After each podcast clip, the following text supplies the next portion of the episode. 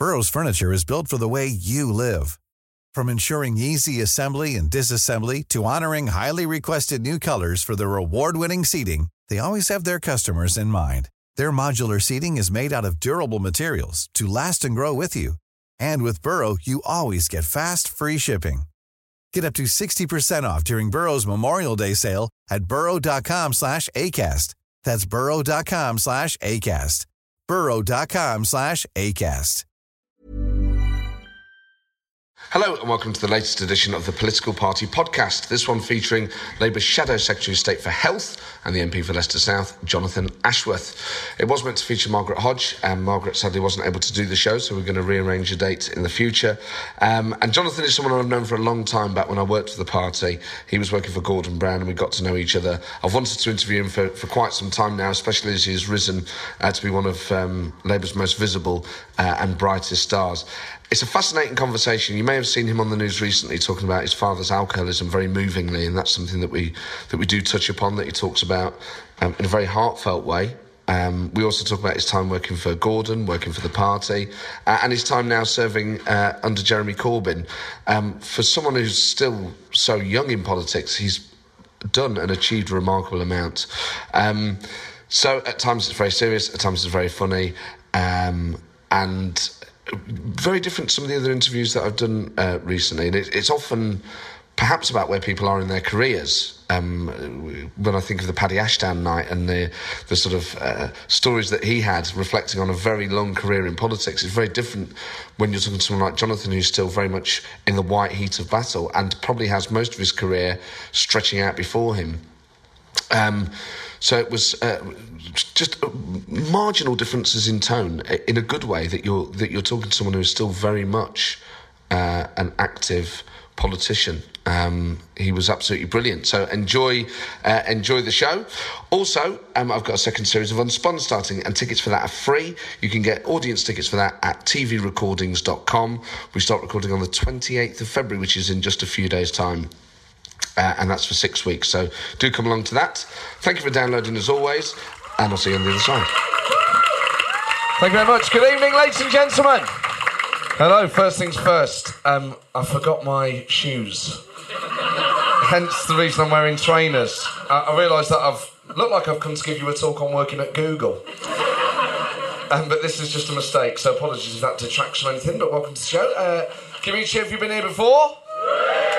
Welcome, regulars. Give me a cheer if this is your first time. All a few newbies, welcome to the show. Um, of course, uh, fascinating times we're living in. Um, the Stoke by election is tomorrow. Oh, and Copeland, has anyone been campaigning on any of them? Well, of course, Jonathan and his guests. Uh, it would be a little bit rude if tonight's Labour MP hadn't been to, uh, to, to either Stoke or Copeland, but no one else. Twice to both. You've been twice to both. Been twice to both. And what do you think will happen? That's how you shut them up these days. Very rowdy Labour people until you start talking about results.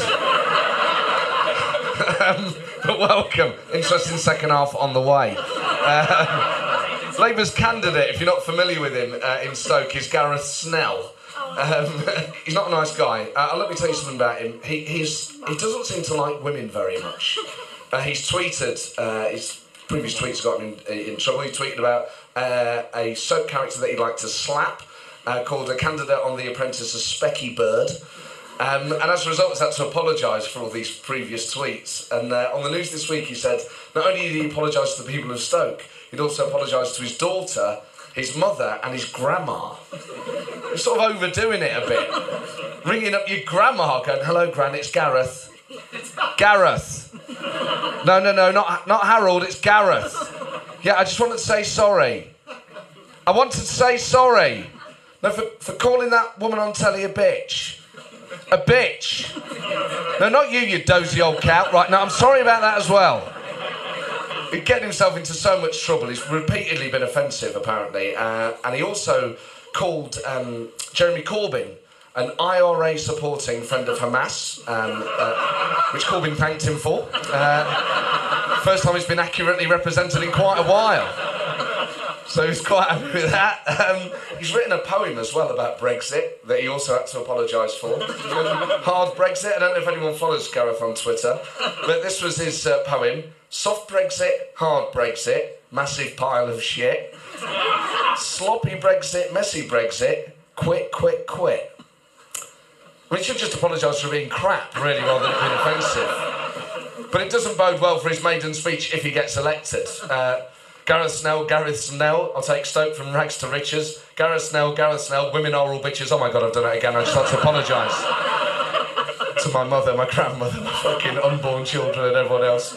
Uh, the UKIP candidate, of course, is their leader, Paul Nuttall, or to give him his full title, Dr. Paul Nuttall, OBE QC. Uh, said it on his website. Um, the only man to ever claim to have lived in Stoke and not lived there. Uh, people tend to do the opposite. No, I don't live in Stoke. No, actually, I live in uh, live in Newcastle under Lyme. That's the house prices. No one ever lies about living there if they don't live there. Um, he also claimed, of course, uh, to have lost close personal friends at Hillsborough, which um, is an incredible claim to make, uh, especially for a former member of the Beatles. So there's only so many you can get away with of these, really. Uh, the sort of lies he's been telling, though, for those of you not, not aware, he, he claimed to have been a doctor. He claims to have been a professional footballer with Tranmere Rovers. he claims to have lost friends at the Hillsborough disaster. I mean, these are all kind of. These are the sort of lies you tell at school. Next week, he's going to claim to have a girlfriend in the year above, and uh, and to have also shagged her sister. Uh, the problem I have with Paul Nuttall is, I trust him less when he's telling the truth than I trusted Farage when he was lying. But I find Farage's lies more believable than Paul Nuttall when he's telling the truth. Farage just has a sort of gravitas. They kind of look, I know what I'm on about, because otherwise, why would I say it this confidently? And it's like, oh, he does seem sure at least. Paul Nuttall could stand here today and say, I stand here before you on the 22nd of February 2017 at roughly 10 past 8, and I go, he's full of shit. I can tell it's March by the look on his face. Something. Whereas Farage could say, have you heard what they're doing now? The EU wants to replace cycle lanes with new lanes for space hoppers. they never are, are they? I would believe that more than anything he came out with. But uh, Nuttall's had a, had a funny campaign. Um, my, my highlight of the campaign so far, and if you haven't been on the Stoke Sentinel website, do go on there. One of UKIP's members has been caught pissing on the house of a constituent that he then puts a leaflet through the letterbox. Right? He's gone out leafleting, and this woman's got her own private CCTV. So you see it on the camera on the website. He sort of goes around the side of the house, he has a little look, goes down the alleyway, pisses up against the wall, puts a leaflet through, and then she's seen it. She comes out and confronts him. And she goes, Hey, what you doing? Hey, I've just seen what you've done down there. And the first thing he says is, um, Can I use your toilet? Which is brazen, to be fair to him. Uh, she then sends him off and he just goes off apologising. You end up feeling quite sorry for him. Uh, and UKIP have released a statement saying, Oh, you can't be annoyed with him because he's got prostate issues. Don't send him out leafleting on his own then. yeah, sorry, wanked to the bin. He's got testosterone issues. We need to. Uh, we really need to have a word with him. But like, ha- is this the new way that UKIP are going to start campaigning by like marking their territory with? Maybe it's how they let the other UKIP canvassers know that they've finished the area. Um, obviously, of course, this month the big return. Tony Blair is back. Sounded like a fucking cattle market. What happened? There? Uh, Blair's back. I went to the big event, of course. I mean, it's like going to see Dylan, isn't it? never quite sure how many more times you might get to see him live, so you have to, you have to sort of go along. Uh, and it was great, you know, he's got that great skill of sounding absolutely profound, frankly, um, even when sometimes not even saying much. Oh, that's a fucking great point. He's really on this.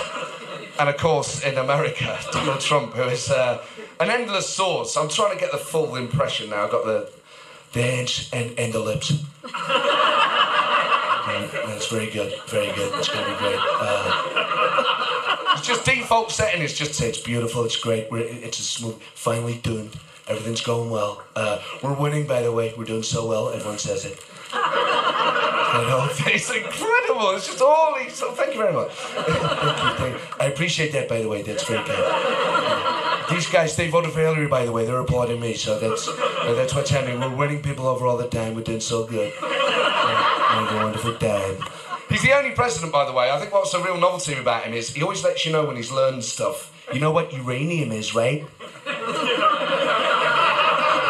A thing called nuclear weapons and other things that are like bad things. I think he's just learned that today and he's coming home to tell us and hopes that we'll put it on the fridge.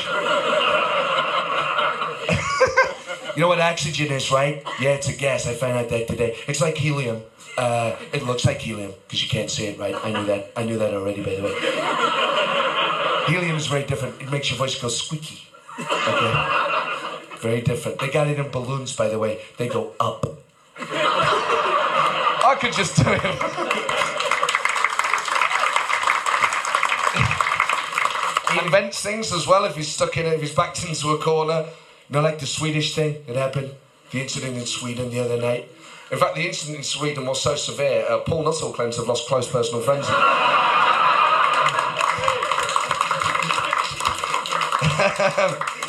he, he mimics people that he's talking about as well. Like he properly does that. He's a pub. He's a pub chatter. So it's like they, you know, people keep saying, "Oh, Donald Trump, he's not serious. Oh, he rants and he raves. I don't rant and rave." And I get these people saying to me, "He's not serious. He doesn't read the brief. I read the briefs. I read them all." Like no other world leader that I can ever remember has, when they're trying to set out their stall, mimicked someone. Like for, I know I often use Blair as an example, but because he was naturally diplomatic. But can you ever imagine him saying, and of course, when we deal with crime, and I was in Nottingham earlier this week talking to a young lady, her life blighted by her time on that estate. And you know what she said to me? Said, Why are you letting kill her? Why are you sending her to prison? She's done fuck all. I said, Well, look, yes.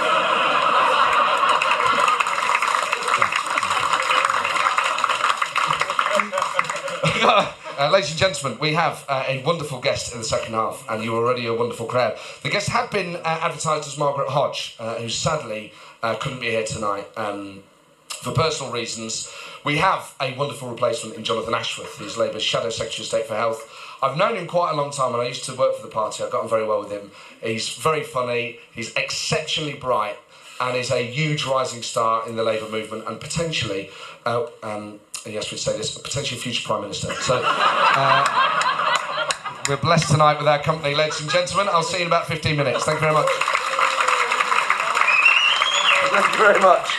Um, tonight's guest is someone that I've been uh, wanting to interview for a long time. Um, when I was working for Labour back in 2005, uh, Jonathan was one of the most revered advisors uh, in the Labour Party. Um, he was working for Gordon Brown. He then uh, went to work for Gordon in Number 10, became an MP, and is now uh, holding a, a, a, very important brief for the Labour Party. He's the Shadow Secretary of State for Health. Uh, he's a, an exceptionally bright, talented, and funny bloke, uh, and he's also recently sp- spoken very movingly uh, about how his father's relationship with alcohol affected him, which I'm sure many of you will have seen and, and will have been very impressed by. Please give a huge political party welcome to Jonathan Ashworth.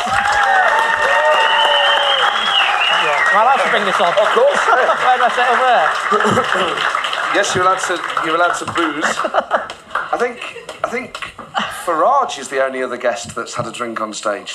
Oh, right. Well, uh, I'm glad I'm the, as the Shadow Health Secretary, I'm up here with a uh, uh, bottle of fancy Italian lager, so I'm pleased about that, yeah. Do you have to, if you have a brief like health, do you, are you, is that in the back of your mind that you have to be seen sort of not eating burgers and drinking beer and smoking fags? Uh, well, I don't smoke fags. Um, what do you smoke? don't smoke anything. Um, uh, I do try to do a bit of running. Um, I'm going to be running the marathon uh, in uh, a few weeks' time. Uh, that's the plan, anyway. A few weeks? Yeah. Oh, God, yes, in April. It is in April. Uh, do you want to run it with me? Not this year. So, um, and I was actually running this morning in London across um, Chelsea Bridge, I think it was, and coming in the other direction, running, was Jeremy Hunt. So there we were, the health secretary and the shadow health secretary passing each other on Chelsea Bridge at seven o'clock in the morning, running. Did, did you acknowledge each other? I went, Jeremy! And What did he say? Not the face, not the face. he sort of looked a bit surprised, actually.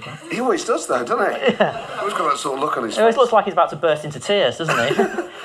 What's he like then as a, as a person to shadow? Because often what happens with, with politics is that the individuals become the fixation of all the anxiety. Yeah. People say Hunt must go and Hunt's done this to the NHS, even if he is carrying out Theresa May or, or David Cameron's wishes. Dealing with him, as you must do behind the scenes, what's your impression of him? Well, I quite like him on a personal level, but then I, you know, I, you know, you can have political opponents in life, and you can disagree with them vehemently, but I don't think it helps anything if you personalise matters too much. So I always try to maintain a good civil uh, relationship w- with him. But when I'm at the dispatch box, I do go for him, and he does get a bit upset with me. I said the other week. Uh, just when uh, uh, La La Land won all the awards at the Golden Globes, I said, uh, I know La La Land won all the won, won the Golden Globes last night, but I didn't realise Jeremy Hunt was living there, and he got really upset with me after that. He actually cancelled the meeting we were going to have with him later that week. So he does get um, he does get he, he does get quite upset actually, but that's the sort of knockabout stuff you do in the House of Commons. And, ob- and obviously a joke like that in the House of Commons, everyone thinks is hilarious. Out here, it gets a bit of a titter, but in the House of Commons, people think it's the funniest thing you've ever said. You know. So- But will he say to you, there was no need for that, John? Well, he sort of looks sort of disapproving at me, like I'm a sort of naughty schoolboy or something, and sort of shakes his head. And then we get, and then we get back to the office, and the message comes through that he's cancelled the meeting again. So uh, um, there we are. But you know, I, I- it doesn't help to um, personalise things too much. I mean, we've got to focus on the issues. That's what Tony Benn always used to say. The issues. You can probably do a Tony Benn impression. Oh yeah, I, I always say, uh, focus on the issues Yeah, yeah. and attacking Tony Blair. Uh, those two things. See, I set up for you there, didn't I? T- tailed off a bit. Yeah. Um, so with with Hunt then, what? Because it's always fascinating to know what the relationships are like. Like, how often do you talk to him on the phone or see him face to face, not in the house?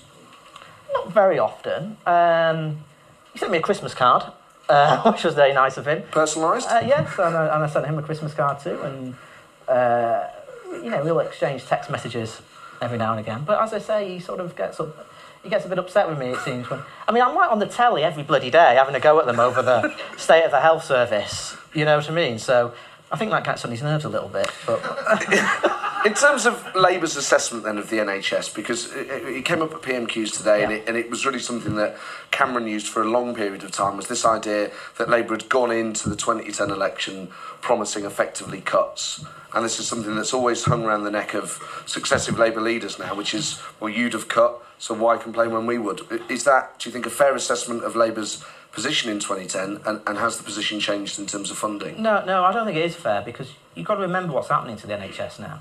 It's going through the largest financial squeeze in its history. And next year, head for head, money will actually be cut in this country on the NHS. And when you look at the statistics, and many of you here will have seen it on, the, on your television screens, uh, you know, the ambulances backed up outside A&Es, the numbers of people waiting on trolleys in corridors. Did you know, seven years ago, uh, the numbers of people waiting on a trolley in a corridor oh, beyond four hours was about 6,000. Do you know what it is today? More than that. 53,000 people. Holy shit. 53,000 people waiting on trolleys in corridors beyond four hours. And then you look at the A&E targets, they're not, they've not met the A&E target now for two years. Uh, urgent cancer operations are being cancelled. Uh, people are literally going into hospital in the morning expecting to have an operation. They have to hang around all day to find out if there's a bed or not. And then at sort of five o'clock, half past five, they're told to go home. Sorry, we're going to have to rearrange your operation. This is what is happening in the NHS. And the point about the funding is this don't let anyone tell you we cannot afford the NHS. This is a government that has given away billions in tax cuts to big corporations. It's given away billions in tax cuts for capital gains tax on share transactions. The wealthiest estates, £1 million estates, are going to be getting a £1 billion tax cut. And in the recent autumn statement, they put money into building new grammar schools, and there wasn't even an extra penny piece for hospitals and social care. So don't let anyone tell you that you know uh, we can't afford the NHS. We can, but this government are making a different set of choices and decisions. So, in terms of funding the NHS, then, uh, in terms of how much more money it needs, Yeah. Because obviously the, the, the sort of taps were turned on in the new Labour uh, era. Uh, Cameron's government put extra money in. Uh, it, it, the, the investment has slowed since then. How much extra does Labour say the NHS needs every year to be the sort of not just to not just to improve the service, but to be the sort of effectively the ideal service that we would all want? Well, I mean, there's different estimates and there's different experts out there who will give you different uh, suggestions. But usually, what happens is the NHS gets more or less a 4% increase a year. Uh, at the moment, it's uh, essentially um, flatlining. Uh, and it should really get that 4% increase. When we were in government, the Labour Party was in government, when Gordon Brown was the Chancellor uh, in 2001, he increased national insurance to pay for the NHS. And the Labour government trebled the investment going into the NHS. Under this government, it's going to be head for head, it'll be going to be cut next year. So that's, that's the difference. But I would say in the next few weeks, the priority would have to be the social care sector. Because what is happening now, because there isn't any support in the community for, for elderly people, they can't get the support they need in their homes, or they can't get the support they need in residential care homes, they're trapped in hospital. There's nowhere to go, and that's putting huge pressure on the NHS. So, you know, I would say you've got a budget coming up in a couple of weeks' time. If the government are going to do anything, they should put some extra investment into the, into the social care sector. In terms of finding the money then for the NHS, would it be, would your preference be to sort of put up taxes or, or, or um, get money from the private sector, cut other parts of the government budget to, to, to fund the Well, NHS? I mean, I, I don't think they need to be pushing ahead with these big cuts to corporation tax. That's where I'd start. Or if, as I say, if they've got money to put into building new grammar schools, why do they need to put money into grammar schools? Is there really a demand and an appetite for new grammar schools in the country at the moment? I mean, does that really should that really be a spending priority of the government, or should it really be a spending priority to cut capital gains tax for share transactions? So there's a whole host of tax cuts which are being introduced for very, very wealthy people and very, very wealthy corporations, hmm. which I would argue don't need to go ahead. You know, don't cut those taxes and put the money into the NHS instead. So when you say this stuff to Jeremy Hunt behind closed doors, does he say, look, you know, I kind of agree, but Theresa won't allow it, or ideologically I disagree, or... Can you do a Jeremy Hunt impression? No, I can't. I can't, certainly can't do one of him running. Me back He's not out. very distinctive, really, is he? For a, He's just got that sort of weird look on his face always. I can't do an impression of him. Can you? no, But does he? Does he ever say, "Look, man, the breaking my balls"? It's those guys up there. You know, no, no, no, no. He doesn't. Um, no, he doesn't. He doesn't really say very much, to be honest. he, he walks. I mean, as I say, because I normally say have a go at him at the dispatch box about. Oh, I normally come out with some uh, wisecrack or other, and he, and he sort of goes off in a huff. So no, he doesn't. He doesn't hang around behind the behind the scenes to sort of, you know, say, oh, well, you know, by the way, we're doing this and that. No, not really. Um, that's quite interesting, isn't it? Sort of when you've shadowed other people. Yeah. Did you have different relationships with them? beer- oh, absolutely. Get the beer in, mate. By the way, this is gluten free. Isn't that fancy? Fancy, What? fancy gluten free lager. Look at that. It's fancy, that, isn't it? I don't like the You don't get that in Nottingham, do you, Matt? no, you don't, no. You don't get Peroni in Nottingham, gluten free. It's Skol, I think. Skol and um, Kestrel Super. Um, that's in the posh places. Um, I'm from Nottingham, just in case anyone thought we were picking on it for no, for absolutely no reason. Um, talking of the Midlands, have you been to Stoke on the campaign? Uh, I was in Stoke a couple of weeks ago, and what this fine audience here don't realise that uh, Matt's uh, interest in Stoke is because Matt used to work for the mayor of Stoke, The elected mayor. the elected mayor of Stoke. That's right. yeah. And uh, uh, Matt's strategic brilliance in working for that elected mayor of Stoke resulted in the elected mayor of Stoke being voted out in a referendum. Yeah, we didn't. We didn't lose an election. They had a referendum to abolish it altogether. so at least we never lost to anyone. I would say he was the undefeated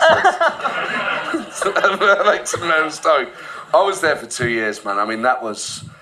It's an incredible place. And they had. they- when I was working there for Mark Meredith, he was the, the elected mayor of Stoke. Had nine BNP councillors on the council.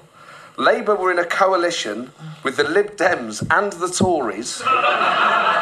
Which gave us, as a Rainbow Coalition, a one seat majority over the BNP, the Communists, and the Independents. And the Independents were basically just an assorted people who'd been thrown out of other parties for various different criminal offences that didn't get custodial sentences. And this is true, including a guy called Lee Wanger, who was a councillor who got uh, charged under some sort of child porn offence but didn't get a custodial sentence and therefore didn't miss a full council meeting and therefore couldn't be deposed as a councillor. So he remained as a councillor, he became an independent.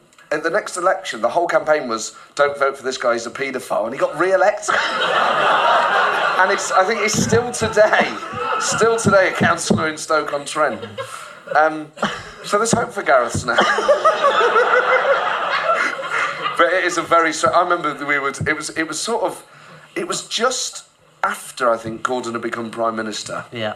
And the Labour Party in Stoke, a lot of it very uh, old Labour, very white working class, very old Labour, and. Um, we would have these Labour Party meetings where me and uh, uh, and Mark, who was the mayor, would get lambasted for being Blairites. You bloody Blairites, and all this sort of thing. And it was really quite sometimes borderline violent. And then you go into the canteen, and these old Labour councillors were having lunch with the BNP. like, you've Oh, just called us right wing, and you're sat there with like Enoch's mob. I was going, oh, he's all right. I went to school with him. We get the same buzz up, Hanley. I was like, what the fuck is going on around here? And the canteen at Stoke was the most depressing place in the world. I used to go there and have curry pretty much every day on my own at, the council chamber, and the playlist they had was all like depressing songs. And the first song they would play at midday was uh, Bad Day by Daniel Powter. I would sit there on my own eating curry with You've Had a Bad Day. I would think, this is fucking killing me. Um, Yeah. so I manufactured that referendum and got myself out of it. but yes, that, that was Stoke is a is a is a is a strange place. Um, uh, has it improved much? It's a great place. and it's going to elect a Labour MP tomorrow. Yeah, yeah, See, yeah. there we go. And and Copeland. It's going to elect a Labour MP tomorrow. Oh, was, by the I've been this- to Copeland as well in this uh, in recent weeks as well. and how's it looking up there? Ah, It's a late. Copeland and Stoke are Labour heartland seats. The Labour Party's got to win them, and uh, and I'm sure we'll win them. I don't take anything for granted. Never take anything for granted in politics, but you know these are Labour areas. Uh, the Tories are effectively downgrading the maternity services in Copeland. They're going to shift maternity uh, unit up f- 50 minutes up a narrow A road. There's real anger about the future of the health service in Copeland. I, you know, I think I think when, when it comes to it, they'll want to send a mes- message to Theresa May. The danger is they might send a message to Jeremy Corbyn instead.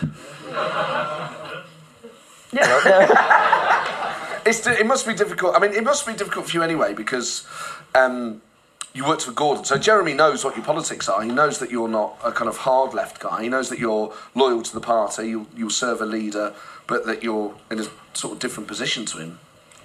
Yeah. I mean, I'm in Jeremy's shadow cabinet, and um, uh, you know, I'm about yeah. Uh, but you know, I'm a, yeah, but I'm a I'm a Labour man. Yeah. You know, you won't catch me resigning my membership of the Labour Party, Matt, because I don't like the current leader or anything. yeah, but but um, Or the one before. but you know, you know, I am a Labour man. Cut me in half. The Labour Party, you know, is in the centre of me. That's what I'm about. Bring on the saw. I'm from a working class family, and I, I, sh- look, I genuinely believe this. People think it's a bit cliched, a bit corny. If you want to change the world, you know, elected politics is one way to do it. Other people can do it in other ways. People can get involved in charity groups. Some people do it through their faith groups or whatever. I think by getting elected, whether it's at a local council or at parliamentary level, that is how you improve things. And if you look at the history of the Labour Party, it's the party that created the NHS. It was the party that introduced race relations equality. It was the party that legalised homosexuality, who got rid of capital punishment, who introduced the Equal Pay Act, who introduced Sure Starts, who introduced the international development budgets, who introduced devolution, who introduced the minimum wage, who introduced maternity leave, paternity leave, and so on. It's a Labour Party. And when you look at society, when you look at the grotesque inequalities we see, if you look at the poverty, when you look at the fact that people, yes, they may well be in work, but they're getting uh, zero hours contracts, agency work, their wages do not stretch to the end of the week. These issues are not self correcting. You need a government that intervenes in the economy. Because if you just leave it to the Tories, you'll have a kind of laissez faire, well, just that's the way it is, there's nothing you can do about it. I fundamentally don't believe that which is why I'm in the Labour Party. And it doesn't matter for me who, who the leader is. A Labour government, a day of a Labour government, is better than a year of a Tory government. And that's why I'm going to serve in Jeremy Corbyn's shadow cabinet and do what I can to get a Labour government. so what? What was it then? That, You can't do anything now, can you? oh, you get your chance, mate. Well, right, right now, Um, in terms of what politicised you then, at what age did you become yeah. sort of what, what got you into politics and at what age? Um, I mean, I grew up in uh, uh, North Manchester in a very working class uh, community, a small town called Radcliffe, uh, traditional sort of working class town which had been built on mainly uh, mills, paper mills, a little bit of coal, but not very much, but mainly sort of manufacturing, which all went in the 70s and 80s. Uh, and I just remember growing up the unfairness, the deprivation, uh, the differences. I remember, I remember go, going to school and not really understanding why our school was sort of falling to pieces, and there were, you know, there, there were buckets everywhere with the the roofs dripping in water, and, it always uh, uh, felt to me deeply unfair. I always remember that very vividly from being about sort of ten or eleven. Uh, my dad was a Labour um, sort of man. He was a union man. Uh, I remember when I was about five or six, my dad literally switching on the telly and saying, "That's Michael Foot and that's Tony Benn and that's you know that's who we support." And then when Neil, Neil Kinnock came along, he said that was Neil Neil Kinnock. Um, but then I think there's something else as well, which I've spoken about recently, which you alluded to in the introduction, is that a few weeks ago I decided to become become public. My friends have known about this, obviously, but I decided to speak very publicly about my dad's alcoholism. Mm. Um, uh, because here was, and I'm not a psychologist or whatever, so who knows, but he was, he was a very clever man, a northern working class man, who failed his 11 plus. Perhaps in a different set of circumstances, could, was, would have been clever enough to go to university and go down a different road in life. But for whatever reason, he, you know, he left school at 15 as a working class man in Salford, went to work on the docks in Salford, uh, and then ended up working as a croupier in a casino in Salford, but had a drink problem all his life. And from my mum and dad divorced, and as a child, growing up, living with my dad at the weekends, uh, I had to deal with this, my dad's heavy drinking. It ebbed and flowed throughout, throughout the years, but he was a heavy drinker all the time, and there were, very, there were occasions when, as a sort of teenager or as a sort of a 10 year old, I remember going to my dad's at the weekend, opening the fridge, uh, and there being nothing in there apart from these huge big bottles of um, white wine because he used to drink white wine, um, which you know cheap white wine you get from the off license. Or I remember occasions when my dad was ostensibly supposed to be picking me up from school and literally fell over. Um, he was so drunk, and and this was the days, of course, before mobile phones. So we had to go to the sort of the phone box, and uh, you know I'd rang a taxi to take us home, even though actually it wasn't very far away where we lived, but it was just easier to get a taxi. And and I've spoken about this recently. Uh, and I think a lot of that uh, also has driven me in life as well. That I've wanted to make a difference, I've wanted to change things. And what I've also now to begin to understand now that I'm an adult and I've looked into this, this stuff is that actually today in Britain there are 2.6 million children living with an alcoholic parent. Many of them in much less fortunate circumstances than me. My dad was never violent, he was never abusive, he was just drunk.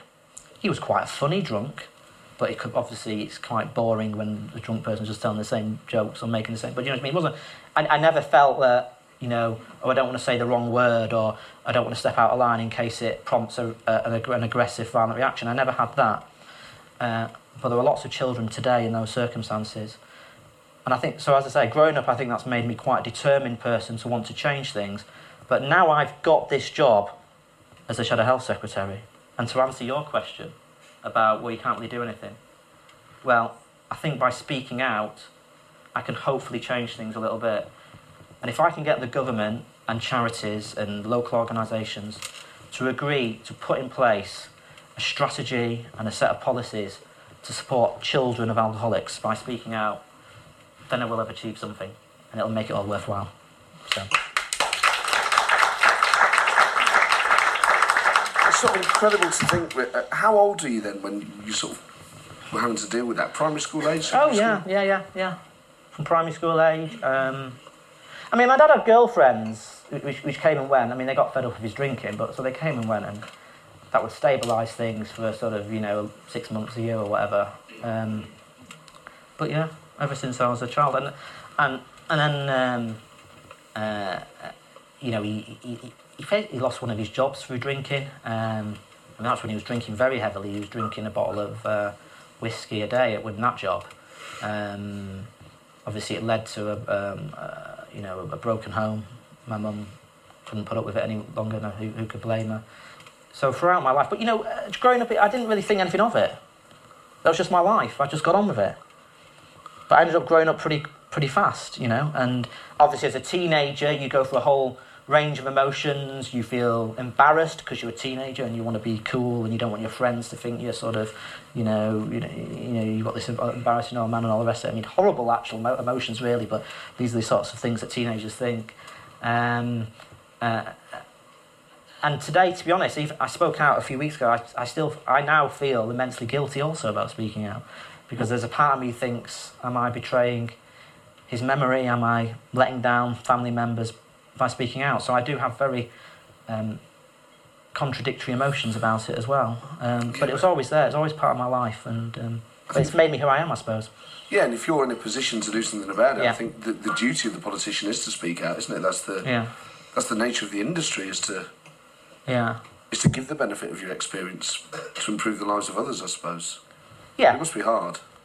Yeah, and I mean, when we when I spoke in the House of Commons about this two or three weeks ago, it's on, it went it went like wildfire around Twitter and Facebook and all that because the the government minister responding was was in tears and uh, it was a very emotional debate. Uh, There was other MPs speaking out as well about who had similar circumstances. Um, as I say, was it the right thing or not to speak out? I don't know. I do feel there's part of me who does feel slightly guilty about doing it, but if you can make a difference, you know, it's not much. You're not on this. I don't want to sound really cliched, but you're not on this earth very long, are you? So you've got you've got to make a difference where you can. And you know, if I can make a difference for those two and a half million children who are, who at the moment are suffering in silence, don't have any support whatsoever from schools or um, uh, the health service or GPs or whatever. If we can get government to put in place a proper strategy, then it makes it all worthwhile, really. It'll make a huge difference to people. I mean, it makes sort of one wonder why it's taking this long for politicians to talk so openly and frankly about it. I don't know because it's. I mean, our political culture is quite macho, isn't it? If you think about it, we're very adversarial.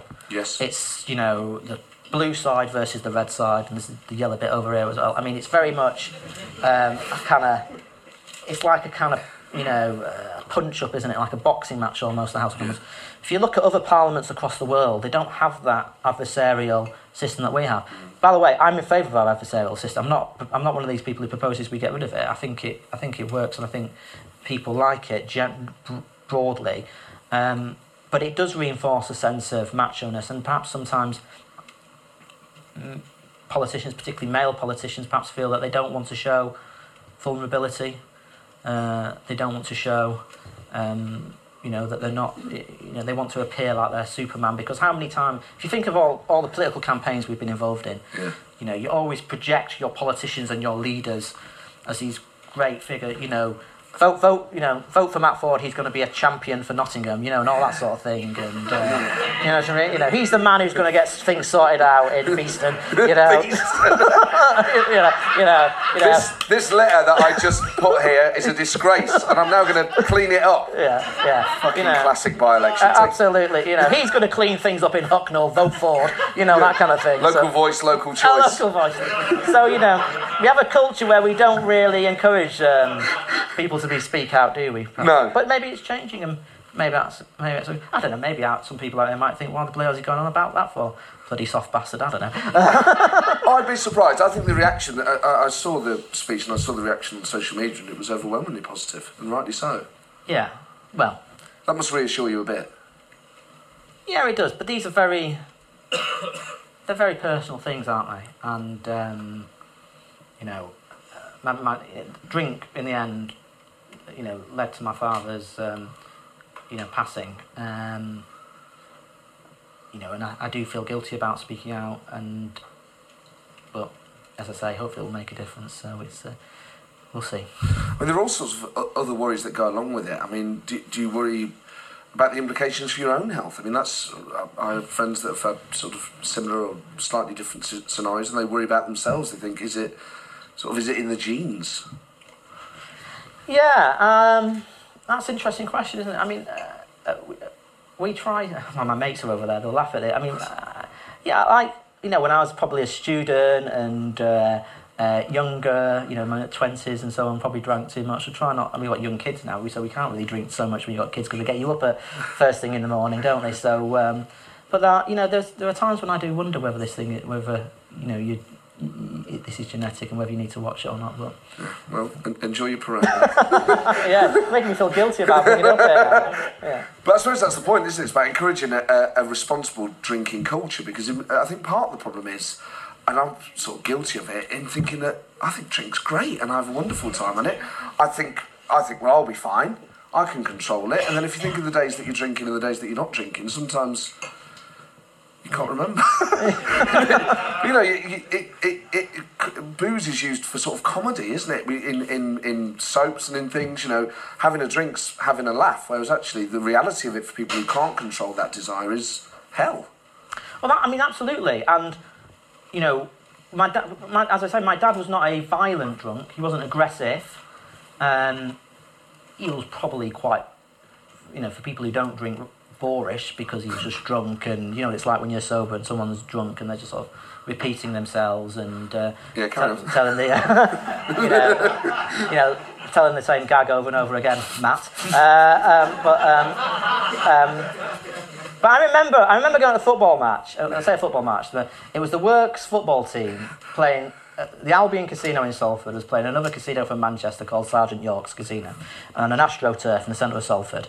And I was about eight or nine, and going to watch this. And obviously, it was only an AstroTurf in Salford. But I, I, for me, I thought, well, you know, we're going to sort of Maine Road or you know Old Trafford or something. It was sort of you know really exciting.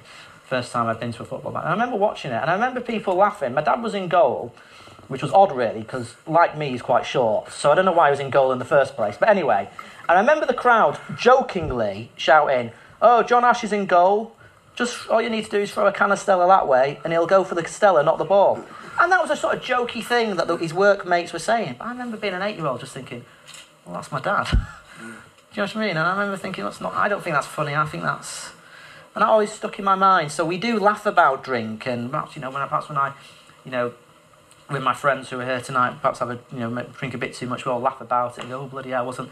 You know, we had a skinful last night. You know, But I mean, you laugh about it, but actually, That's the shadow cabinet these days. Yeah. isn't it?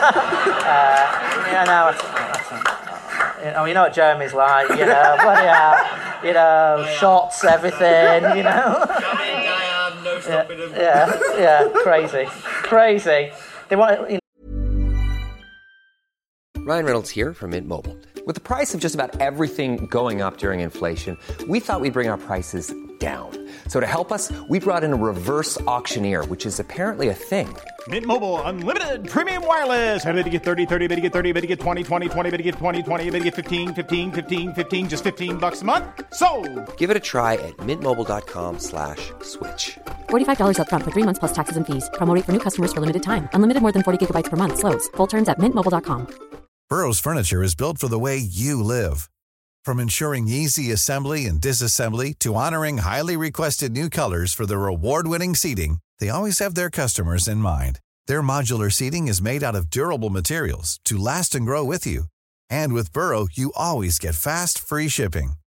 Get up to 60% off during Burrow's Memorial Day sale at burrow.com slash ACAST. That's burrow.com slash ACAST.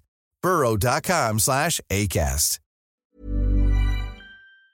Anyway. it's, it's remarkable that you had that sort of antenna as an eight-year-old because I think as a kid, I'd have just laughed along with the adults. So I, I'm, I'm not sure I would have thought at that such a young age.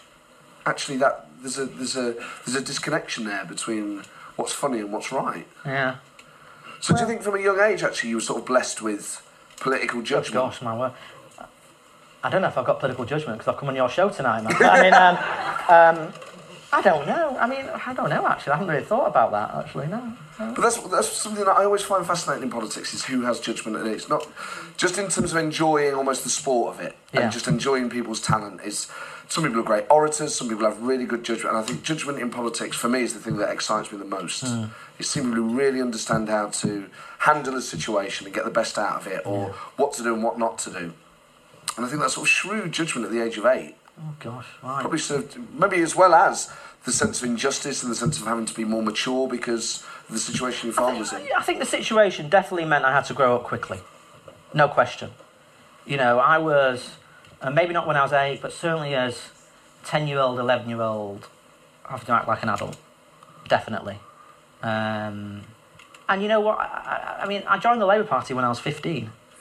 And I started going to Labour Party meetings when I was 15 in, uh, in Manchester. So what year was that around? Who's leader? Uh, Tony Blair had just become the leader. Yeah. But it, it wasn't because of Tony Blair, it just happened to be that's when I turned 15. So it was sort of 94. Yeah, yeah, that sort of time. And Britpop. uh, Britpop, Oasis. I was, I was going to these meetings. I had hair like Noel Gallagher, and turning up at these meetings at the, the Bury South Labour Party of. Uh, it's all fucking come on top here.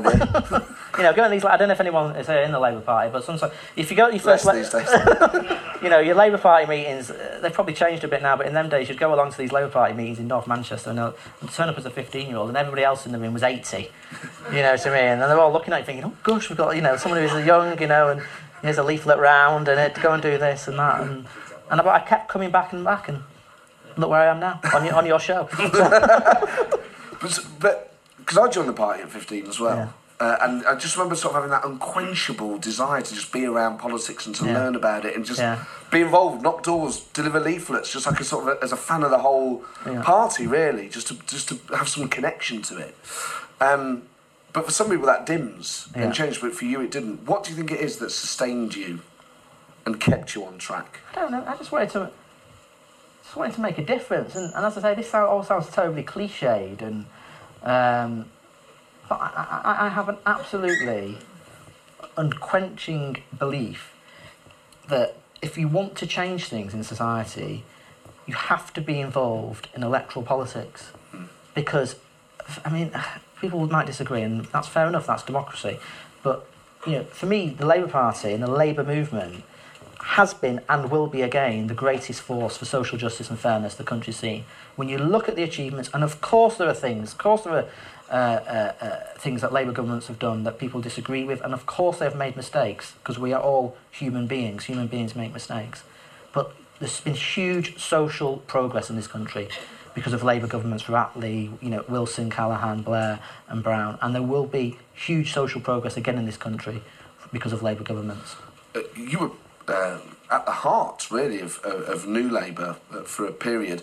You must have been spotted by Gordon Brown at, at such a young age. At what point were you sort of on his radar? How did that happen?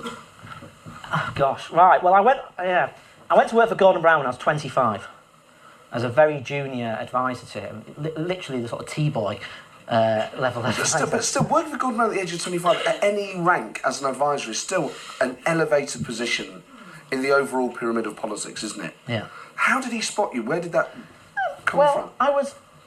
I got involved in uh, the sort of Young Labour Labour Student Network, so the youth section of the Labour Party, which meant I got a job working in what was then called Millbank Tower for the 2001 general election campaign. Nice. And uh, you see this, you love all this, don't you? I mean, it- Millbank Tower, as I call it, the old Wembley.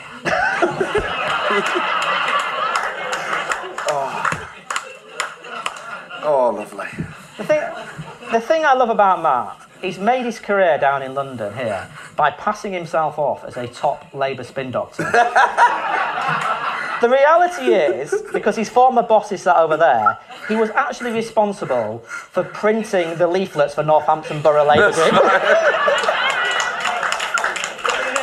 not just printing them, printing them wrong. Oh, I was in that office until two in the morning one night because I put the imprint on it wrong. It was fucking hell. My wife was Matt's boss for right, many yeah. years. Yeah. Good laugh, wasn't it? She sat at the back I think I got myself in trouble a bit. a bit. Well, it was just, it was, I would, to be honest, when I first started, you, you get thrown in the deep end, don't you, as a, as a sort of member of staff running parliamentary selections and by elections and things. I mean, for the first year at least, I didn't have a clue what I was doing.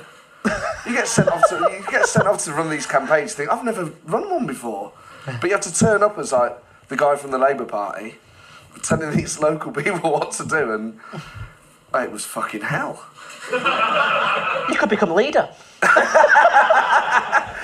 It was. It was. It, they were character forming years. Yeah. Yeah. Years of failure. I don't think I ever won a by election. No.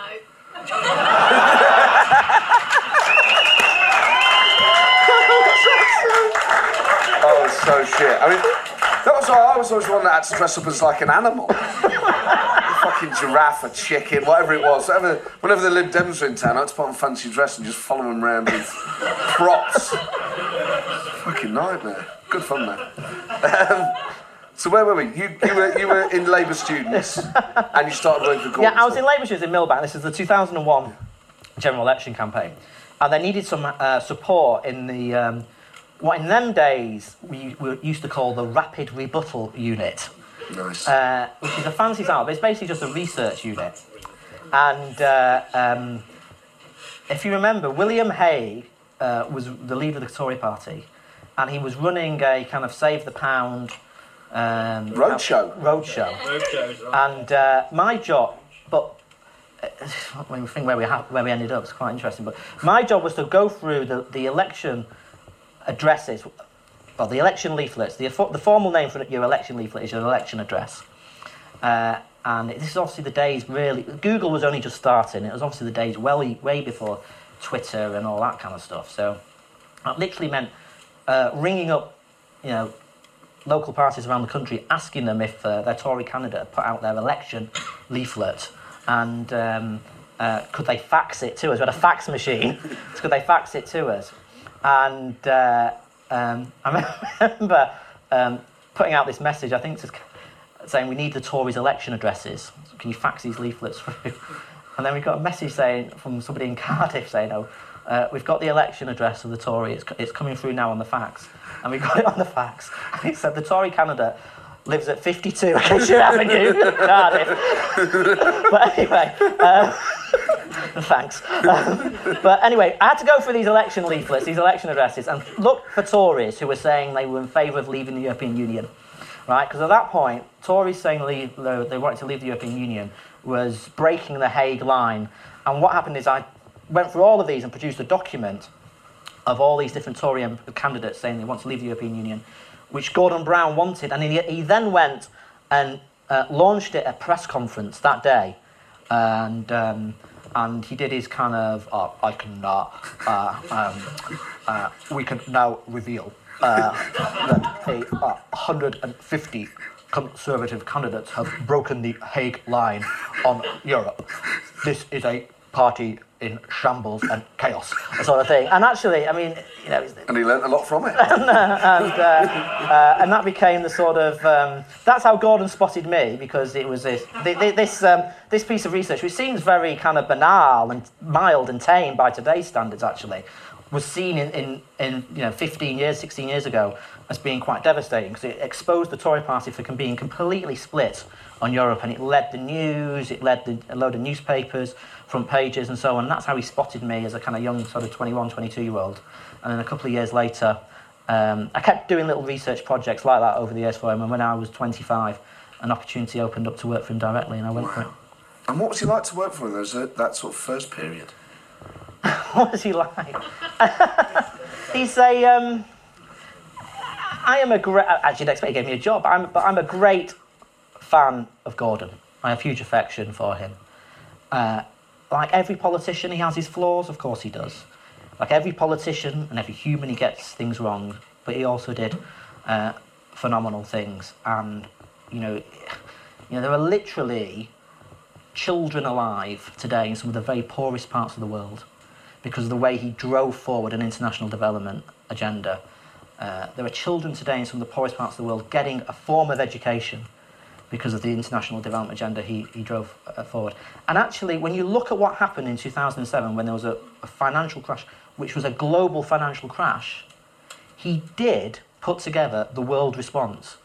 You know, I was in Downing Street, Barack Obama, Angela Merkel were following Gordon Brown's lead on those matters. So, you know, I, think, I think history will actually be um, a lot kinder for him, funnily enough, than it will be for David Cameron, who I think, who through his own hubris pushed this country in, into Brexit. And I think history will uh, show Gordon to be a man of a man of substance, and David Cameron to be a sort of uh, you know, sort of dilettante, sort of popinjay, uh, who pushed Britain to Brexit. So I have, I have huge affection. But as you all know, working for Gordon, though, you know, I'd go around all these events with Gordon, come to visits in Nottingham yeah. uh, with Gordon, and that was sort of my job when I worked for him to go to different events uh, across the country with him and sort of getting on the train with him. And uh, uh they, they were like, uh, sometimes it was just me and him. And honestly, I remember there's a time he's on the train and he's. Um, I'm sort of sat opposite him, and we had to do a speech at some event in, you know, some conference somewhere, and he's tapping away on his laptop, sort of. And, the, and, and he can be quite an intimidating. figure. He's a big man, and he can be quite intimidating. And, and, the, and then you can see the sort of the woman on the drinks trolley is coming down. It's one of, and it's one of those Virgin Pendolinos which is leaning. and he's going, honestly. And this woman's coming down on a drinks trolley oh, it's the Prime Minister. So she's like, and he's like, um, would you like any drinks? Sparkling water. what, was that, Prime Minister? Sparkling water. Was like, just a couple of sparkling waters, please, thank you. Yeah, oh, there you go. Thank you. And obviously this trolley's been shaking, the train's leaning, and he picks up this sparkling water, not really kind of tapping away at his computer. And you can see what's coming out. Yeah, it's been on this trolley, and he's I'm sat opposite him, and he goes to sort of undo it like that and literally it goes into slow motion. I'm literally like, no, and he's like, no, no water everywhere, like, and then and then those little tiny kind of va- nap, virgin napkins you get. I'm trying to pat down the laptop, going, the laptop's not working, and he's going, the laptop, the laptop, the laptop, and I'm like, be okay, it'll be okay, don't worry, don't worry, the laptop, don't, don't, don't worry, don't worry, don't worry. So there were lots of incidents like that, like, like that with him. But also, anyway, we got the laptop working. And every single event we would go to with Gordon, he would tell the same jokes. Oh, God. Uh, you, you, know about that. And, uh, uh, yeah, some of us do that for a living. and uh, uh, he, he, would. Uh, so every event we would go to, every single Labour, every Labour Party dinner or regional conference or you know business conference or whatever, he would tell a joke about the Swedish Social Democratic uh, Prime Minister. Do you know this one? Do you know this one? The Swedish Social Democratic Prime Minister. Oh, yes. Who went to visit President Reagan. But what sort of. Yeah, don't, oh. don't spoil it. Anyway, so he would go and, and he would tell this joke and he would go, and of course, the, the great uh, Swedish uh, Social Democrat, Olof Palme, uh, went to visit President Reagan. And President Reagan said to his advisors, I'm not meeting that communist. To which his advisor said, No, Mr. President, he's an anti communist. To which Reagan said, I don't care what kind of communist he is. everywhere, everywhere we went, it's all that joke. And it's still, it's still working Yeah. yeah. There's the three envelopes joke he used to have as well. Oh, the, the three envelopes, yeah. Yeah, you like that one, don't you? I think, well, see, I think because it had a structure I quite liked. It was something like, is it when you become Chancellor? Yeah. Your predecessor uh, hands over three envelopes, and he says, oh, when your first crisis, open the first envelope. And they open the first envelope, and it says, blame your predecessor. And on the second crisis, you open the second envelope, and it says, blame the statistics. So I blame the statistics, and you, on your third crisis, you open the th- third envelope, and it says, start writing three envelopes.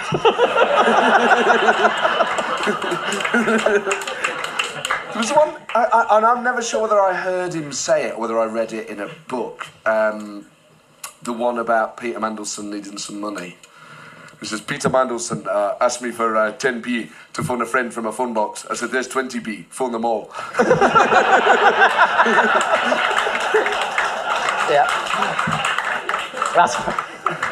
Yeah. Might, that might be one of those apocryphal tales. Yeah. I'm not sure if you ever, ever said it. But could he be? Because I suppose what I was getting at is what sort of line manager was he? Like, what was he?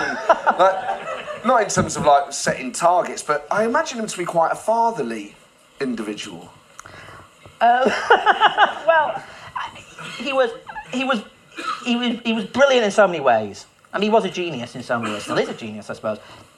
Uh, but he was hardworking. Uh, he could be tough to work for. Uh, you know, if he got things wrong, uh, he wasn't shy about pointing that out. Uh, if I could put it like that, perhaps. So what sort of stuff would he say? Jonathan, fucking hell. Useless. would he say that? Useless. Um, I remember. I remember um, it wasn't me actually. It wasn't me actually, but there's a story where we were- there was a visit uh, and every, everything went wrong, wrong because sometimes things do get wrong. You know, people. You go in these events, uh, you, you know, and there was sort of protesters shouting, and then we, you know, missed the train, and uh, you know, he left his papers somewhere. Uh, you know, everything that possibly could go wrong on a, on this sort of day out uh, did. did Day out. day out. The sandwiches were off. You, know, we forgot the tickets to the zoo. I mean, it was like that. Um, no, and, and, and I, it wasn't me. I think it was a civil servant. He just got in the back of the car after this long day of where everything was just going wrong. And he just got in the back of the car and he just turned to whoever it was sat with him and just went, too many mistakes. that would shit me up. but, um, Oh my god. but, but he taught me so much. He taught me so much, and as I say, he was a phenomenal figure, and I'm, I'm still in touch with him a lot and talk to him, get a lot of good advice from him still to this day. And uh, you know, I do think that history will be very kind to him. Actually, I think it will. Um, so how is he now? Is, is, do you think that? Um, but but seriously, because I think maybe government felt like a bit of a burden to him in the end. Is he sort of more relaxed now and more? well, he's, well, he does a lot of work with the UN on child poverty, international child poverty, and uh, he- he's been doing a lot of work on the uh, on various uh, international issues around. Um, uh, uh, you know, the campaign for the um, the children who have been kidnapped in, I think, Nigeria, and he's been trying to get tho- those children back and things like that. So Oh, he's involved in those different, Haram, yeah. those types of projects across the globe. He's very much involved in, and uh, he's very effective on it. So, um, and you know, I- we do. I mean, he's, he's left the House of Commons now, obviously, and uh, he, doesn't strike me as the type who would want to go in the House of Lords. So he's so he's still making an impact. Just it's more on the international stage now. With the House of Lords now, there's this whole debate because of Brexit um, and the, the sort of function of the House of Lords, and it, it strikes me as quite peculiar that all of a sudden the Conservative Party. House of Lords reform seems to be creeping up the agenda, including the, the, the, the, the potential to even abolish it. I mean, do you think that there is, there is the potential for this uh, departure from the European Union debate to trigger serious constitutional reform? Well, I don't think they're really going to abolish the House of Lords, are they? I mean, the, the, the, I mean, the House of Lords is not going to block the Brexit process. I mean, I voted for Remain. I was passionate at Remain. I think I, I think it was a mistake, but you know, I accept the democratic decision of the country. Uh, you know, it is what it is. Um, sadly, uh, the Lords is not elected. It cannot block Brexit. It can. It, it's entirely legitimate for the Lords to ask questions, to scrutinise the government's plan, uh, uh, to point out whether government uh, uh, proposals are misguided and will damage the country. That's entirely legitimate. But the Lords is not going to block it in the end. So when the Tories say, oh, we'll abolish the Council of Lords, the Tory party, Theresa May's Tory party, is not going to abolish the House of Lords. It's not going to have time to abolish the House of Lords. All Parliament, all, all we're going to be doing in the House of Commons for the next two years is Brexit legislation. Not, won't be able to fit in a House of Lords abolition bill. and even if they did, it's got to go through the House of Lords as well. so it's so it's, it's it's a hollow sort of nonsense, you know, threat from the Tories. And and what do you, as a, as- it's not just a, as a, as a front line, front bench Labour politician, but as someone who's worked at the highest levels in government, mm. Make of our relationship with President Trump? Because I think, but it's tricky for Theresa May because she has to have some sort of relationship with him. I mean, if you were advising her, what would you advise her to do with regards to her relationship with, with Trump?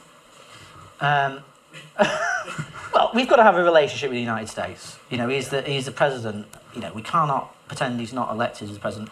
I don't think he should have a fancy all bells and all whistles state visit. You know, all the pomp and circumstance, addressing Parliament, all that. He can come here and have. Uh, um, you know, m- uh, meetings. Um, you know, you might be able to get him up here on your show one night, that sort of thing. Um, I'd love to have him. but um, you know, you've got, you know, she's got to have some form of relationship. Although going back to Gordon Brown, when he when he first met, went to meet Bush, he, Yeah. of course, he kept calling him uh, Mr. President, which was a very different relationship. He, sig- he deliberately signalled a different, very different type of relationship between him and George Bush than what Tony Blair had with George Bush. But then, of course, when Barack Obama came along, we had a very close uh, relationship with Barack Obama. I believe Emily was telling me you, you, you once got Barack Obama to sign a poster for a Labour Party raffle. Is Oh, that right? Maybe we don't want to go there. That But- might have been. I might have claimed it was something about I met Barack Obama, you know. Oh yeah, what was he like? Um, of course, I, po- I, I, I showed him where the toilets were. This is- it sounds like it was at a house party. when I worked in 10 Downing Street, his office, um, or the, my, the office I worked in, was next to the staterooms where Gordon Brown was meeting Barack Obama. Uh, and we worked out that if Barack Obama needed the gents, he would have to walk through the office. And about halfway through the meeting, he came out, and I was just sat there tap, tapping away on my computer. Uh, of course, you're supposed to stand up when the American president walks in, but we were too cool. We just carried on tapping away. The and he went, "Hey, where are the washrooms?" And we just went over there. It must be quite Quite childish, that really, isn't it? in retrospect? Well, it's childish, but th- th- there's something I often wonder is if you're dealing with someone who is a world leader anyway, yeah, you can't really let on that you're excited to meet another one, can you? That's not cool to go. Oh my God, it's the president. you, you'd have to sort of say, yeah, and go easy on the bog roll, mate. Someone's left the sport in there. I don't know who that was. It was Yeah. you, you yeah, I'll leave it a bit if I were you. you can't.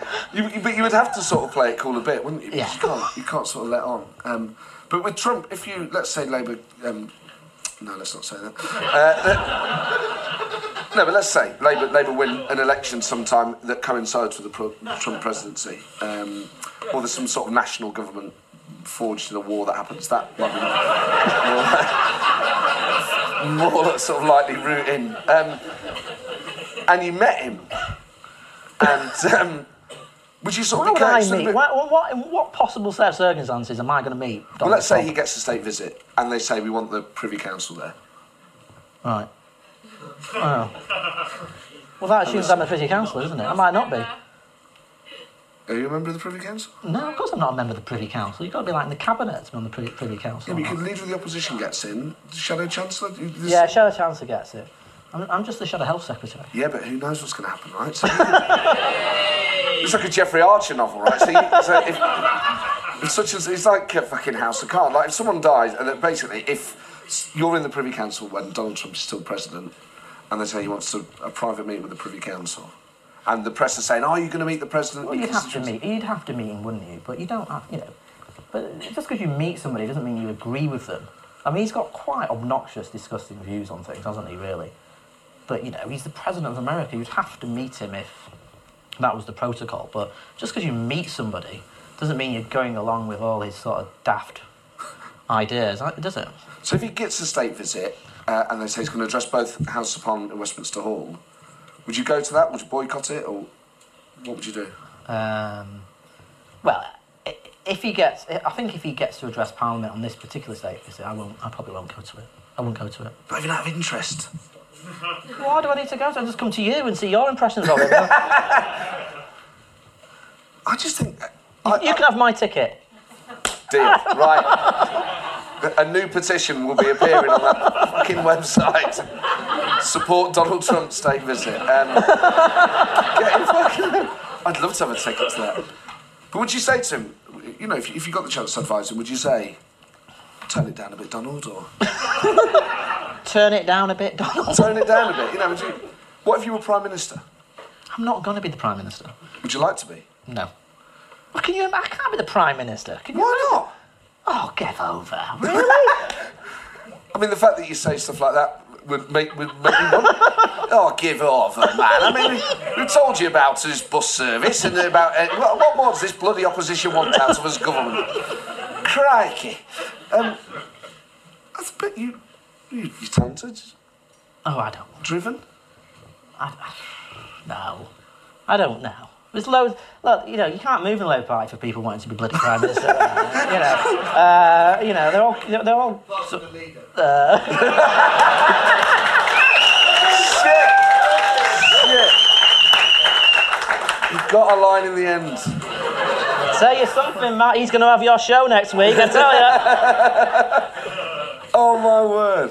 Um, well, let's open up the floor to questions then. Uh, we can take uh, two or three. Uh, we'll bring the house lights up. Clearly indicate if you'd like to ask a question. We shall bring a microphone uh, to you. Um, yes, well, let's start with uh, let's start with the funniest man in the room. If people indicate, and then I can know where uh, people would like to come in. Thanks. Um, I have to say, as, as, as someone who's probably um, as close to uh, your views as anyone in the room, I can't think of anything more depressing than the fact that you won't have any position in power in the next few years. What what can the Labour Party do now to put yourself in a position where you can do the things that you want to talk about tonight? You've talked about what you want to do, but how do you find a position of power? Because it feels to me that you're so far removed from the reality of power right now. It's a pretty depressing situation for people like me. Yeah. Are we, are we doing these in threes, or are we We'll, doing? we'll do them individually. If, is there anyone here that'd like to ask a question so I can come to them? Okay, we'll just take this for now. I mean, yeah, of course. You're quite right. I mean, the opinion polls are very challenging for the Labour Party at the moment, and that does not fill me with uh, any cheeriness. Uh, but you can't give up. You cannot give up in life. You've got to keep fighting for what you believe in. And what the Labour Party have got to do is combine a sense of idealism about wanting to improve uh, the conditions of society for people with a sense of realism, i.e., offering practical solutions to people's everyday lives, whether that is the future of the health service, which I'm obviously very interested in, about improving schools for everybody, or, in, or doing something about the uh, grotesque way in which people are abused through zero hours contracts and uh, agency work and, and so on. Or whatever it is, we have got to put forward a practical set of policies that win people over. But I'm well aware. I worry you're giving up now. Well, I'm, I'm not giving up. I'm not giving up because, you know, I passionately believe in the Labour Party and I passionately believe that the Labour Party will offer a credible set of uh, policies to people and offer a- an alternative to people. But look, the opinion polls are not easy for Labour at the moment. And we can't pretend any, anything other. And, you know, these seats that we're fighting tomorrow, we've got to win. And then we've got to go on to what is the county council elections in places like Nottinghamshire and Derbyshire, where Matt worked when he worked for the Labour Party many years ago.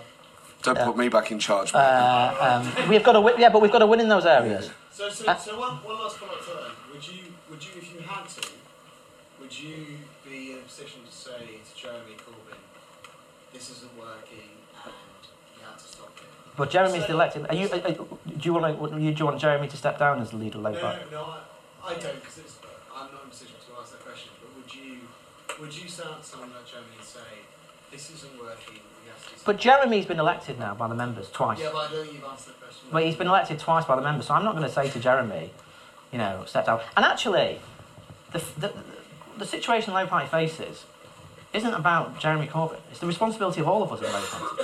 If we're not doing well enough in the opinion polls, I am part of that. That's partly my responsibility as well, not just as a member of the Shadow Cabinet, but as a Labour MP as well.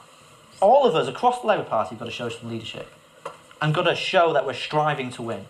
Now, there are some people in the Labour Party, or perhaps, perhaps not in the Labour Party, but you do sometimes hear, well, you know, it's, you know, that this, you know, it's not about winning elections, because if you're about winning elections, that's compromising your principles. Absolutely not. Because the ultimate betrayal of the people that we are in politics to represent is allowing them to suffer under a Tory government and allowing, it eas- allowing a Tory government to easily get re-elected. Well, Jeremy is our leader, though. Well, uh, there was a question over here. Yep. Hello. Hello. Hello. Hi. So I was just wondering, it's something that I'm really bemused by as a kind of Labour voter you know, in the past. For as, long as I, for as long as I can remember, splits in the about Europe has been a Conservative Yeah. Party. You know, for decades the Conservative Party's been fighting about that. We get months of Jeremy Corbyn, all of a sudden it's Labour. That's their issue. It, you know, the front page of the papers is splits in the Labour Yeah. Party about Europe.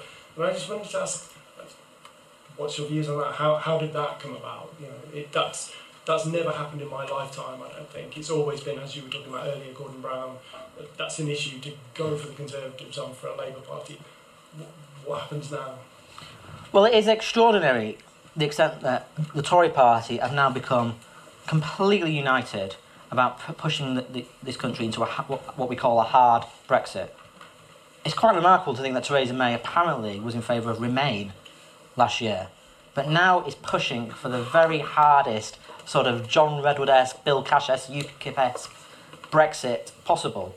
You know, which is pushing us out of the single market, pushing us out of all kinds of economic agreements, which I believe will do great damage to the UK economy and the prosperity of people who live here. Why is the Labour Party apparently divided? Because the Labour Party represents parts of the country that voted in diametrically different ways. My own Leicester constituency voted to remain in the European Union, and people who live in my Leicester constituency are very upset about Brexit. But the Labour Party also represents seats like Mansfield, 45 minutes up the road from Leicester, who voted very heavily to leave. So the Labour, Party voters, if you like, uh, uh, are split on this, which is why we've been through a period of uh, uh, some turbulence in the Labour Party. But actually, now I think we can we can, as a party, unite again because we've now all sort of understand, as much as it upsets us and causes us difficulty, that Britain is leaving, sadly, the European Union. So the question now is, what do we campaign for? What do we say? What is our vision of Britain outside the European Union? How do we get the very best trading relationships with the rest of Europe? How do we get a uh, an immigration system that is fair? Because I know, for example, from my role as the Shadow Health Secretary, that there are uh, numbers of people who come from Europe to work in our health service and to work in the care homes looking after our, our elderly relatives. If those people didn't come to this country, the NHS and our social care sector would literally grind to a halt. So we have got to now ask ourselves what relationship do we want with the rest of Europe?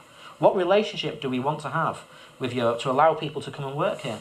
But, but Theresa May is pushing us in a direction of uh, probably tariffs on trade, uh, severe restrictions on uh, uh, on work permits and so on, which I think is going to do us economic damage. So, yes, there has been some difficulties, but I think the Labour Party can unite again now. We've got time for one more question. Anyone else? Yes? Yeah? No, this, this guy. Um, you've talked a lot tonight about um, Labour past um, successes under Blair and Brown, and you've also talked a lot tonight about what you're against um, in terms of Jeremy Hunt and grammar schools and that sort of thing. I'm just not quite clear, and it's following on from your answer to the previous question, what it is you're actually for. What is your alternative vision? What am I for? Well, I'm for a proper, a proper world-class national health service. I'm for giving every child the very best education in life. Not a divi- Well, you say they're easy answers. They're not being delivered, are they? They're not being delivered. But this is what we want to see delivered in society. We want a fairer society. We don't want an economy where people have to rely on zero hours contracts. We don't want an economy where people in work are going home, picking up their children, and then going up to pick up a food parcel at a food bank. we want them to be paid a proper wage in work. So these are the things I am for. You're 13 years in government then? Yeah? Yeah? And we created Sure Start centres. We created tax credits. We lifted a million children out of poverty. We lifted a million pensioners out of poverty. We reintroduced the earnings link for the, pen- for the pension. We introduced free entry to museums. We introduced, we got rid of Section 28. We introduced civil partnerships. We introduced the minimum wage. We introduced devolution in Scotland, in Wales, in Northern Ireland.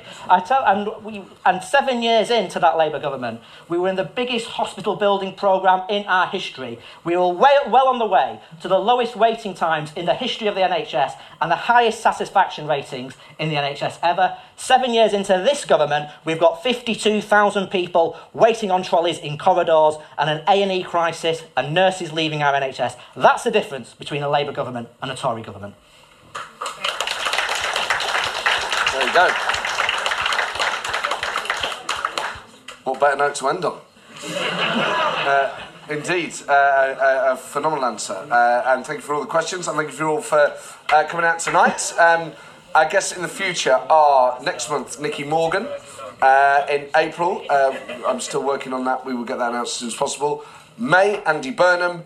June William Hague. Oh, wow. Oh, indeed. uh, it'll be it. Um, it's been a phenomenal night. Um, so thank you all for coming, but ladies and gentlemen, for being so honest, funny, and insightful. Mr. Jonathan Ashworth. There you go, that was Jonathan Ashworth, Labour's Shadow Secretary of State for Health. Um, it was an interesting ending to the interview. It's always difficult when uh, an audience member or and uh, and a guest bristle with each other. I'm never quite sure how far to to defend one or the other, but uh, I think they both handled themselves uh, superbly in the end. And uh, Jonathan ending on that rally of uh, Labour's achievements in government which for some people it's always helpful to be uh, reminded of, depending on uh, your view of things. Um, he's a fascinating character, Jonathan, and I think uh, part of a new breed of politician um, who he's still fiercely intellectual. He's blessed with a real political antenna and with, with real political judgment, but he's also prepared to, to show his vulnerability uh, and talk about issues that perhaps previous generations of particularly male politicians um, wouldn't feel comfortable talking about. Um, and obviously, his father's alcoholism is, is part of that. And um, I think there's a lesson in there for not just for this generation but for future ones as well about how we conduct ourselves. I enjoy the adversarial nature of politics, not just for entertainment. I actually think that overall it's a positive thing um, to an extent. But I think the point that he makes that um, people have to feel more comfortable talking about things that previously they were perhaps embarrassed or felt ashamed of uh, and that he has a duty to do that as a politician to help other people because otherwise, what else are politicians for? Next month's guest is Nicky Morgan. April's guest is still to be confirmed. May's guest is Andy Burnham. June's guest is William Hague. I think all of those shows have sold out, but if you do want to try and get tickets, do go to the website. The venue isn't called the St James Theatre anymore, it's called the Other Palace. Um, but if you Google that and check on the website, that sometimes on the day there are returns. So check my Twitter feed at Matt Forde.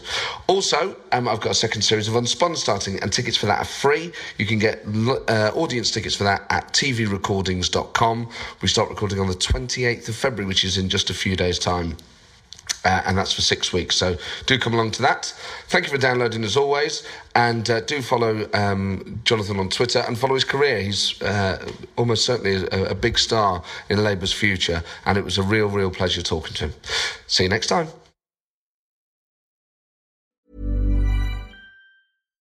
Hi, I'm Daniel, founder of Pretty Litter. Cats and cat owners deserve better than any old fashioned litter. That's why I teamed up with scientists and veterinarians to create Pretty Litter. Its innovative crystal formula has superior odor control and weighs up to 80% less than clay litter. Pretty Litter even monitors health by changing colors to help detect early signs of potential illness. It's the world's smartest kitty litter.